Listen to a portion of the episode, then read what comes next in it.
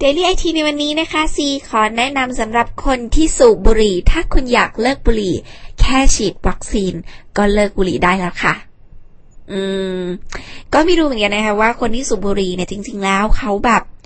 เป็นความเคยชินหรือว่าเป็นนิสัยในการสูบหรือเปล่าแบบต้องไปยืนสูบนู่นนี่อะไรอย่างเงี้ย แต่ว่าจริงๆแล้วถ้าคุณมีความตั้งใจจะเลิกบุหรี่และคุณแบบติดบุหรี่มากจริงๆเนี่ยซีมีข่าวไอทีอัปเดตในวันนี้ ซึ่งเขาบอกว่าคนที่อยากเลิกบุหรี่แต่ยากเย็นเลิกไม่ได้สักที อนาคตนี้เรากำลังจะมีวัคซีนที่ช่วยให้เราเลิกบุหรี่ง่ายขึ้นค่ะ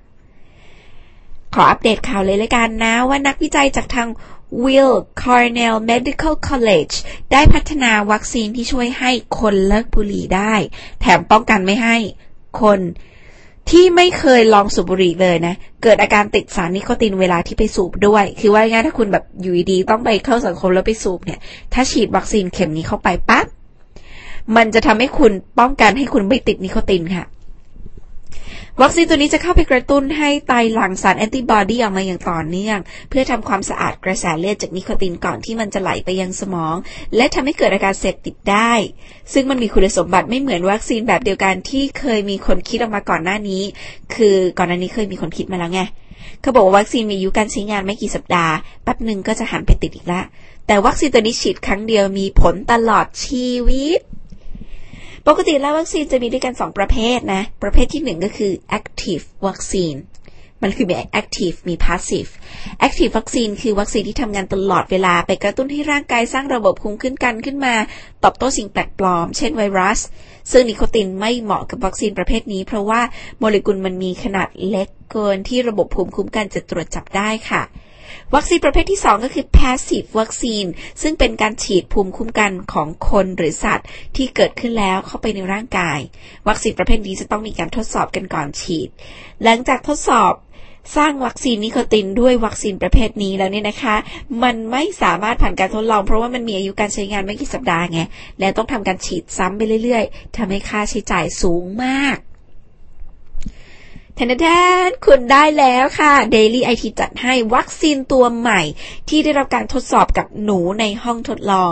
พบว่ามันสามารถสร้างแอนติบอดีได้อย่างต่อเนื่อง โดยมีสารนิโคตินเหลือรอดไปยังสมองเพียงนิดเดียวเมื่อเทียบกับหนูในกลุ่มที่ไม่ได้รับวัคซีนดรโรนัลด์จีคริสตัลประธานของ Genetic Medicine ที่ Will Cornell Medicine College ออกมาบอกว่า ถ้าหากสิ่งที่ค้นพบมีความปลอดภัยและผลแบบเดียวกันกับมนุษย์ วัคซีนนี้ก็จะเป็นเหมือนเครื่องมือที่ดีในการใช้เลิกสูบบุหรี่ เพราะถ้าหลังจากเลิกบุหรี่และกลับมาสูบใหม่ พวกเขาก็จะไม่ได้รับความสุขที่เกิดจากสารนิโคตินอีก แต่อย่างไรก็ดี วัคซีนนี้ยังมีความเป็นไปได้ในการป้องกัน การติดสารนิโคตินสำหรับคนที่ไม่เคยสูบด้วย ซึ่งวิธีใช้ก็เหมือนกับการฉีดวัคซีน ป้องกันไวรัสทั่วไปนี่แหละค่ะ ขั้นตอนต่อไปของการพัฒนาวัคซีนตัวนี้ก็คือการทดสอบในสัตว์เลี้ยงลูกด้วยนมชนิดอื่น ๆ ก่อนจะนำมาทดสอบกับมนุษย์จริง ๆ ถ้าใครสนใจติดตามรายละเอียดการทดลองได้ในวารสาร Science Translational Medicine หรือในเว็บ dailygizmo.tv ได้เลยค่ะถ้าคุณผู้ฟังอยากรู้เรื่องไอทีเรื่องไหนมากเป็นพิเศษนะสามารถถามซีเข้ามาได้เหมือนกันนะคะ ผ่าน twitter.com/cmagain ถ้าคุณไม่เล่น Twitter เลย เล่น Facebook เข้าไปที่ facebook.com/dailygizmo.tv หรือส่งข้อมูลข่าวสารผ่านทางวิทยุ 4838106 ติดตามกันได้ตลอดเลยนะคะ ซีจะนำเสนอเรื่องราวดีๆ เรื่องราวเกี่ยวกับเทคโนโลยีอัปเดต วิทยาศาสตร์ นวัตกรรม ทุกเรื่องที่คุณอยากรู้อยู่ในนี้ Daily IT IT อยู่ในชีวิตของคุณได้ทุกวันเลยค่ะ